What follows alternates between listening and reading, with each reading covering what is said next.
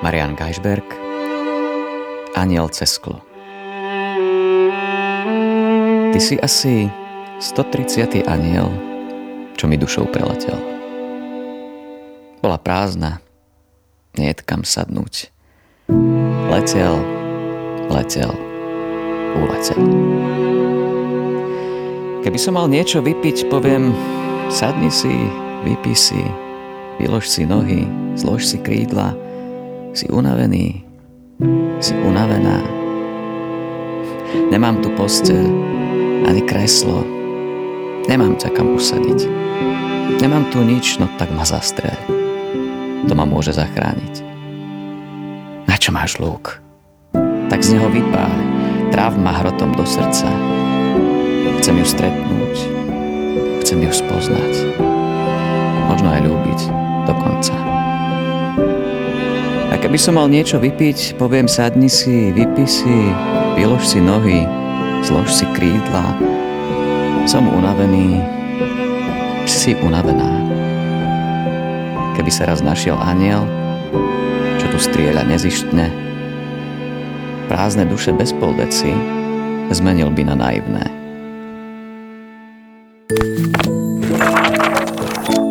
Zdravím vás, vítajte pri počúvaní podcastu Bánovecká knižnica, prostredníctvom ktorého chceme, aby vám zachutila literatúra. Kúsky sladké, aj tie s možno trochu trpkejšou príchuťou, proste také, ktoré by ste si mohli obľúbiť, keď ich lepšie spoznáte. Moje meno je Mirka Abelová a spolu s našimi hostiami vás prevediem niektorými literárnymi dielami. To bola pekná báseň, že? Recitoval vám ju hlas známeho slovenského herca, ktorého môžete poznať z filmov ako Trhlina, Kôň, Čierne na bielom koni, Správa či Cesta do nemožná, ale aj z mnohých televíznych seriálov, ale napríklad aj zo Slovenského komorného divadla, z Prešovského národného divadla alebo zo Združenia Slzy Janka Borodáča. A to samozrejme je len zlomok z toho všetkého, čomu sa venoval a venuje. Tieto úvody inak milujem, lebo to je totálna, že 5-minútová vymenovávačka vždy pri všetkých hostoch. Ale teda ešte pokračujem ďalej, lebo podľa mňa sú to zaujímavé veci. Zároveň pôsobí aj ako pedagóg, kým sa stal hercom, študoval na Strednej priemyselnej škole Hutníckej v Košiciach a potom na Technickej univerzite v Košiciach, no nakoniec sa teda ten jeho herecký talent prejavil a stal sa hercom. Študoval na Akadémii umení v Banskej Bystrici u Jany Olhovej. Tomáš Mišura, vítaj, ahoj. Ahoj, čau, ja som hutník, kto je viac, vieš. to bolo naozaj prekvapivé. Uh, a možno môžeš povedať, že, že pre, ako sa tie tvoje cesty ubrali teda hereckým smerom. Ja som si to samozrejme čítala vo všetkých tých článkoch a tak, ale možno povedz ľuďom, ktorí nás počúvajú, že ako sa tie tvoje cesty vybrali. No, uh, bolo to tak, že ja som sa obtieral o recitáciu už na základnej škole a potom som prišiel na strednú hutnickú školu, eh, kde teda nás bola väčšina chlapcov a teda moja triedna zistila, že tak trošku recitujem, čo je trochu kuriozita na strednej priemyselnej škole hutnickej. Teda aspoň vtedy bola v tej situácii. No a to sa veľmi potešila samozrejme a chcela mi nejako pomôcť, len tým, že sa veľa, veľa nevenovala recitácii, tak nevedela ako, tak mi povedala jedného dňa, že moja dcera chodí na LDO, na jednu zušku, tak či by som tam nechcel ísť, že tam je taká teta Eva Grohová a že ona by mi možno pomohla, aby som mohol reprezentovať školu a tak ďalej a tak ďalej. No tak ja som sa nechal zlomiť, šiel som tam, sedel som tam s tetou Evou, rozprával som sa a už som tam vlastne ostal na tú hodinu LDO, ktorá práve začínala a už som tam vlastne ostal, až kým som tú zušku nevychodil. No.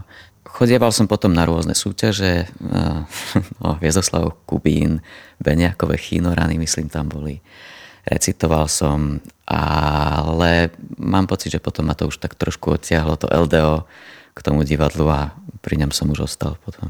Keď si chodil na tie e, recitačné súťaže, bol si skôr prozaický typ alebo ten poetický?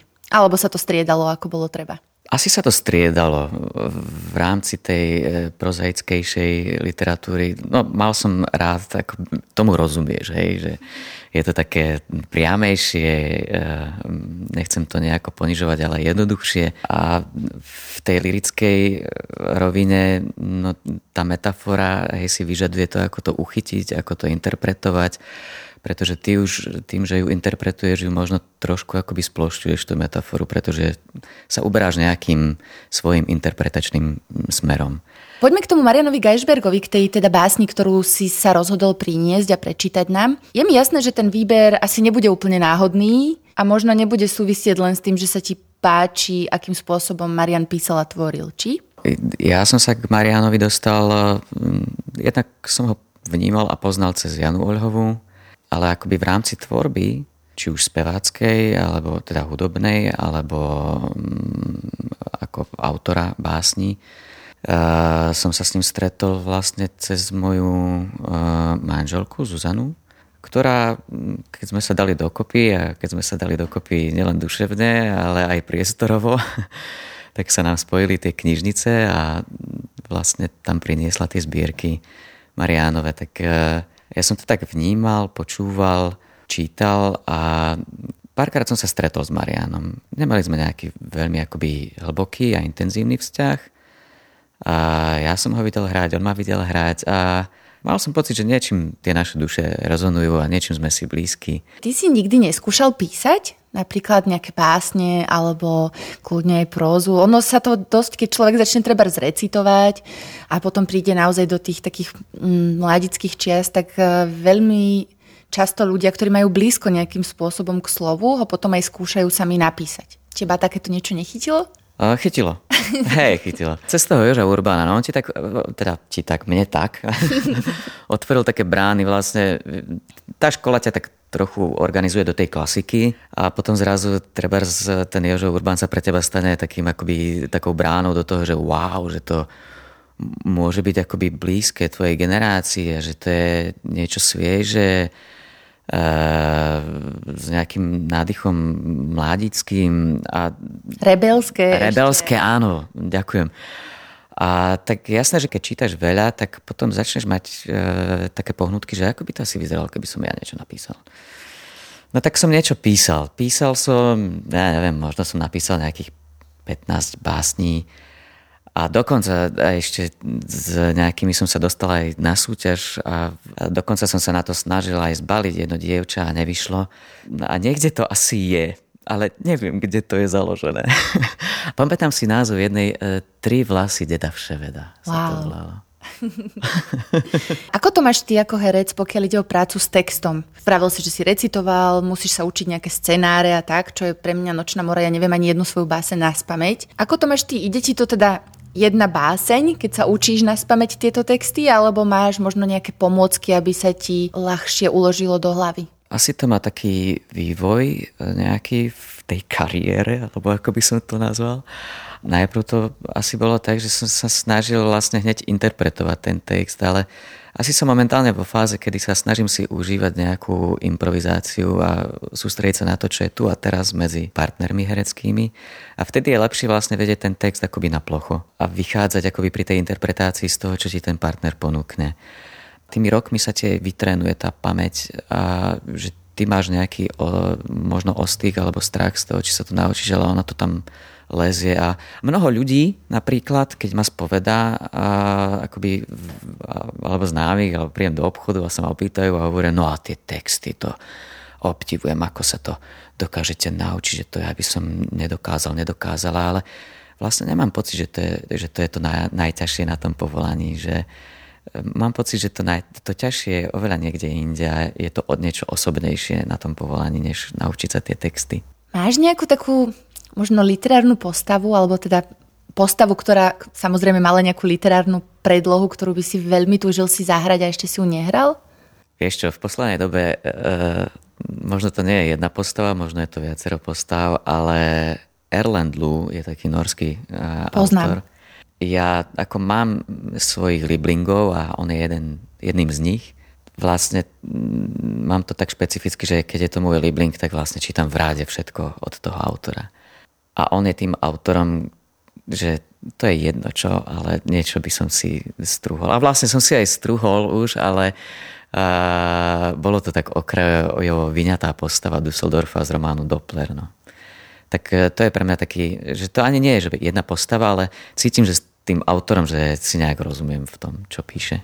Chcela by som sa posunúť k druhej ukážke, ktorá nás čaká, ale skôr než ju začneme čítať, tak by som sa ťa chcela spýtať, či si myslíš, že nám knihy môžu zmeniť život?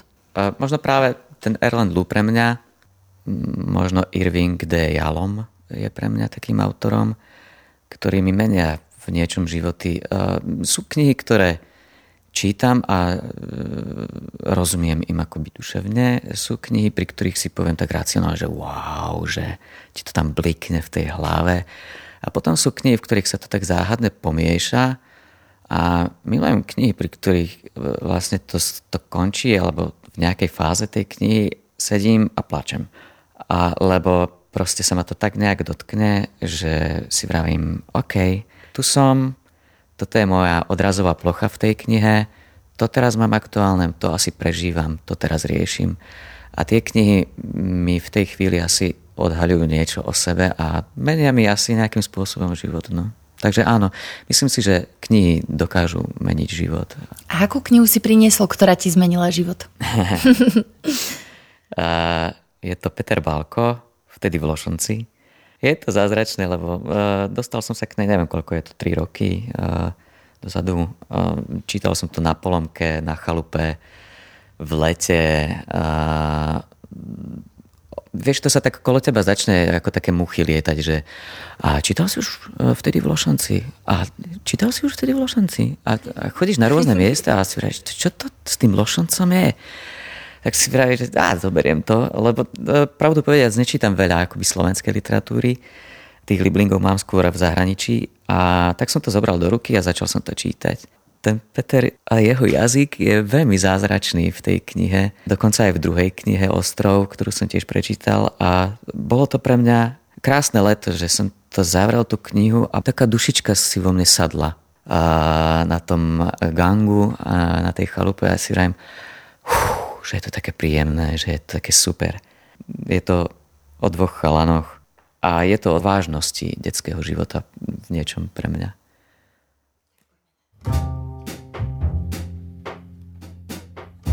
Druhá otázka.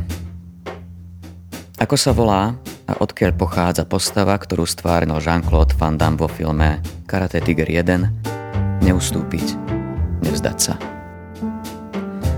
Zotmelo sa. Obaja sme išli domov. Kápia zabil cestou nadrozmerného krústa. Ja som si zapísal jeho výraz v tvári tesne pred skonom. Boli sme dobrý tým. Dokonca najlepší, aký som poznal. Keď sme sa na ulici rozdelili, ani jeden z nás sa neotočil. Chlapi predsa hľadia stále dopredu. Večer sme si zavolali cez vysielačky a dohodli sa, čo si oblečieme na druhý deň do školy. Takto členovia týmu robia. Je to nevyhnutné. Ako tajné písmo. Preto sme mali aj prezivky. Kápia sa v skutočnosti volal Koloman. Ale žiaci z vyšších ročníkov ho volali Kápia, lebo vždy bol červený. Ja som bol Leviatan. Pôvodne som chcel byť kapitán Dabač, ale Kápia mi povedal, že taká prezivka už existuje.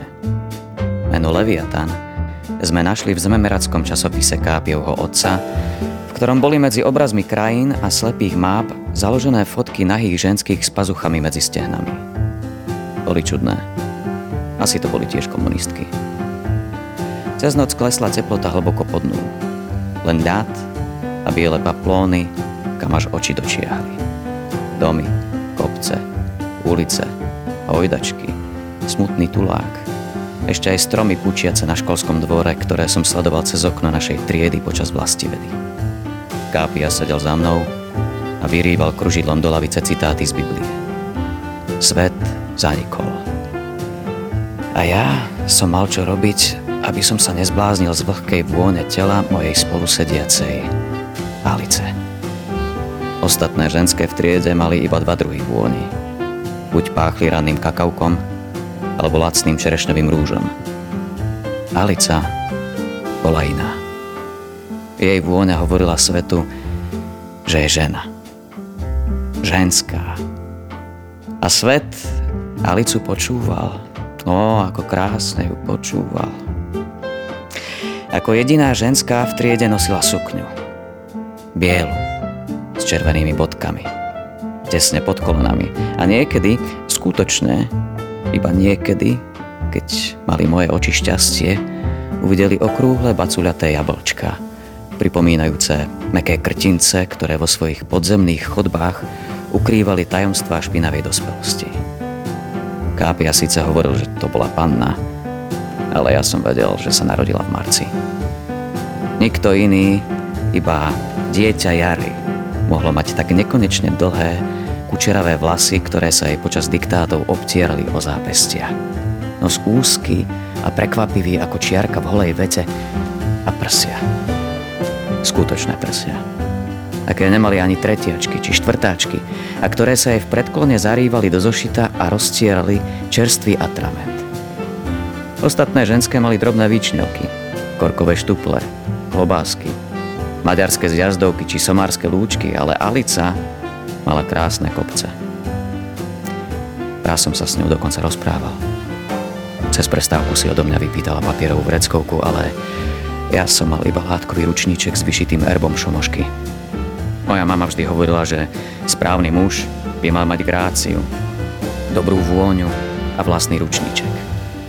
Bol som vtedy taký nervózny, že som sa povracal. Niekedy sa mi to stáva, keď som pod veľkým tlakom. Odvtedy sme sa už nikdy nerozprávali.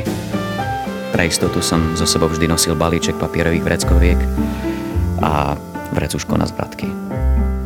Áno, bol som zamilovaný a bol som na to hrdý. Veľmi pekný úryvok. Ale naozaj, ako si to uh, označil, že tá vážnosť toho detstva je tam úplne dokonale zachytená, nie? My sme sa minule so Zuzkou tak bavili, že v rámci detí, že vlastne nedá sa akoby vnímať detský svet tak, že na tom nezáleží. Že oni majú svoj svet a v tom svojom svete majú nejaké hodnoty, ktoré sa časom vyvíjajú a že my musíme brať vážne s tými ich hodnotami. Lebo to, čo sa nám niekedy zdá, že ako nejaká hlúpostička, mm. tak pre nich je celý svet. Presne tak. A veľmi dôležité. dnes sa nám naozaj, alebo teda aspoň ja mám ten pocit, že dnes sa naozaj ukazuje, že tá múdrosť sa často ukrýva v knihách a teda v kvalitných knihách a keď človek občas otvorí správy alebo sociálne siete, tak má pocit, že možno by ľudia mohli tie knihy čítať aj častejšie trochu, nie? Alebo tak nepýtam sa na to, že či podľa teba ľudia málo čítajú, lebo podľa mňa až tak málo nečítajú, aj keď sa to veľmi často prezentuje, že ľudia už nečítajú knihy, tak podľa mňa je stále veľa ľudí. Ale mám taký pocit, ako keby sme nejako ako spoločnosť tak trošku otupeli, alebo ako to povedať, alebo možno premýšľali takým iným spôsobom. Ja nechcem ani zo všeobecňovať, ale zároveň mám takú naivnú predstavu, že možno keby sme čítali viac, alebo možno lepšie, alebo viac s porozumením, že by sme možno neboli až takí drsňáci v tom živote na seba, ako teraz sme. A možno by sme sa nemali báť všetci písať nejaké básne, lebo to by nám pomohlo vlastne nejak hovoriť o tom, čo vo vnútri prežívame, organizovať tie slova. Nech už je to akejkoľvek kvality, veď to nemusí byť hneď e, do nejakého literárneho týždenníka, ale e, vlastne cez to písanie a aj čítanie e, trošku si zjemniť tú hrubú pokožku, tú kožu.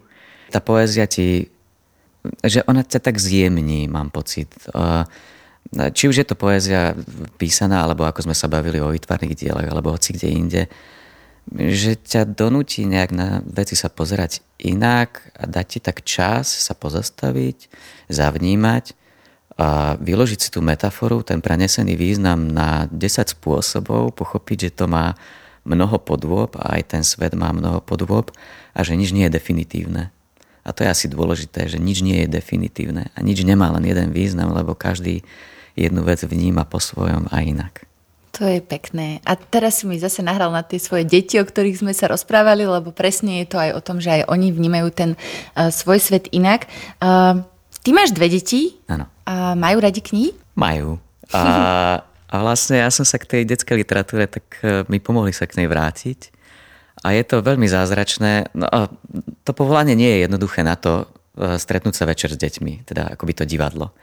Lebo často som tam proste a nie som doma, keď majú ísť spať.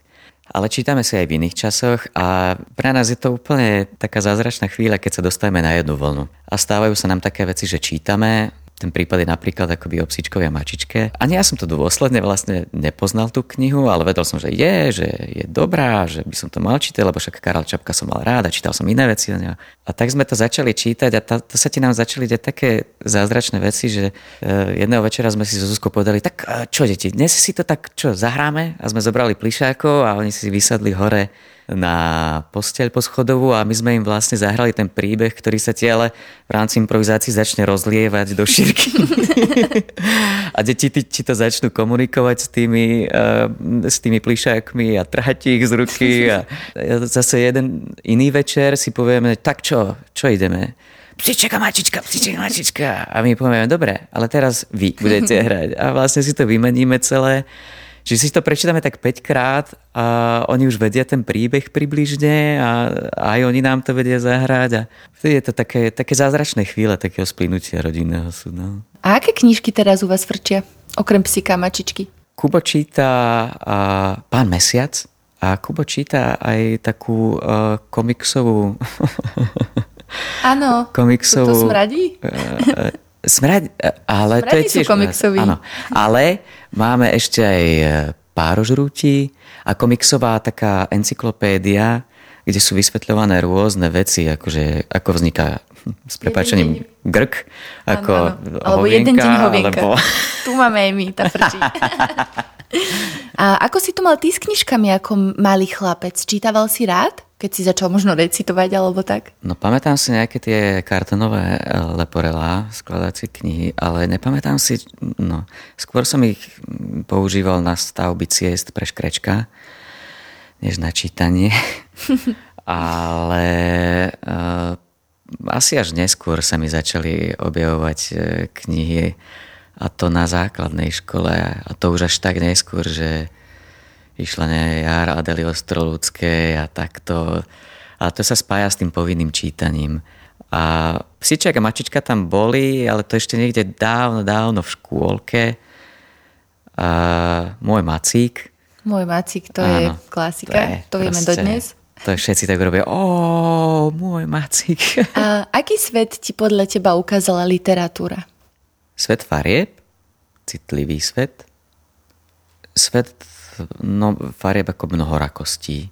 Vlastne ma tak otvoril voči ľuďom von, že ma vytiahol k ľuďom. Poďme teraz už k tej detskej ukážke. Čo si teda priniesol a keď sme ti zakázali opice z našej police? Uh, neberiem to ako zákaz. Ani ja. Je to proste nabitá kniha a vôbec sa nečudujem, že už tu bola. Ale druhá u nás nabitá vec je, keď ideme autom, tak uh, máme v poslednej dobe a cesta do Chorvátska z Chorvátska je dlhá a keď ideš autom, a tie dlhé cesty treba vždy niečím vyplniť, lebo kým sa spí, tak je dobré a keď sa zobudíme, tak e, je to intenzívne, keď už to dlho trvá. Tak e, si púšťame Miraila. Nám to akoby doviezli, taký kontraband, naši kmotrovci a dlho to u nás stálo na poličke bez povšimnutia, lebo nám to doviezli na CDčkách čo my už ako na tom nefičíme, tak e, asi aj toto spôsobilo. A potom v jednom momente, že a toto sme ešte nepreskúmali, že čo to tu máme, asi musel dospieť čas. No tak sme si to teda vyhľadali v nejakej streamovačke a začali sme to počúvať a tie deti to úplne začali hltať a že to je... Pre moje deti je to niečo ako za mojich čias Peter Nať a deti. Len je to akoby súčasnejšie a v niečom iné, ale super. Trpezlivosť. Rýchlosťou svetlušky musím hľadať papučky. Mamka na mňa kričala. Asi sa zle vyspala. Zatiaľ mám len korčule. Koberec to porcuje. Pásiky a kolečká. Som nevinná ovečka. Trpezlivosť. Trpezlivosť. Trpezlivosť. Zježil sa mi každý vlas. Tatko na mňa zvýšil hlas prečo zubnou pastičkou robím ďobky na tričko. Ségra na mňa zazerá, naštval som jej frajera. CDčka má zlepené. Kto to bol? To nevieme. Trpezlivosť. Trpezlivosť. Trpezlivosť. Pozrite sa na mušku. Našla moju papučku. pod posteľ sa schovala. Už si moja, tralala. Trpezlivosť, trpezlivosť, trpezlivosť, trpezlivosť, trpezlivosť, trpezlivosť, trpezlivosť, trpezlivosť, trpezlivosť, trpezlivosť, trpezlivosť. No tak už dosť. Ďalšia. Električka číslo 5. Do Krasňany ide Peťka spať. Cmugná líčka električka. Ráno sa nám vráť.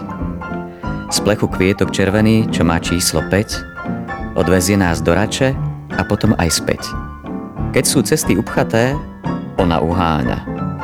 Možno, že raz predbehne Peťa Sagana. Z okien husté pohľady, brácho, to mi ver, v strede rače, hip-hop skáče, develo, reper. Škôlka z toho nebude, je to o inom. Žeriavnici vo Vinici hrajú domino.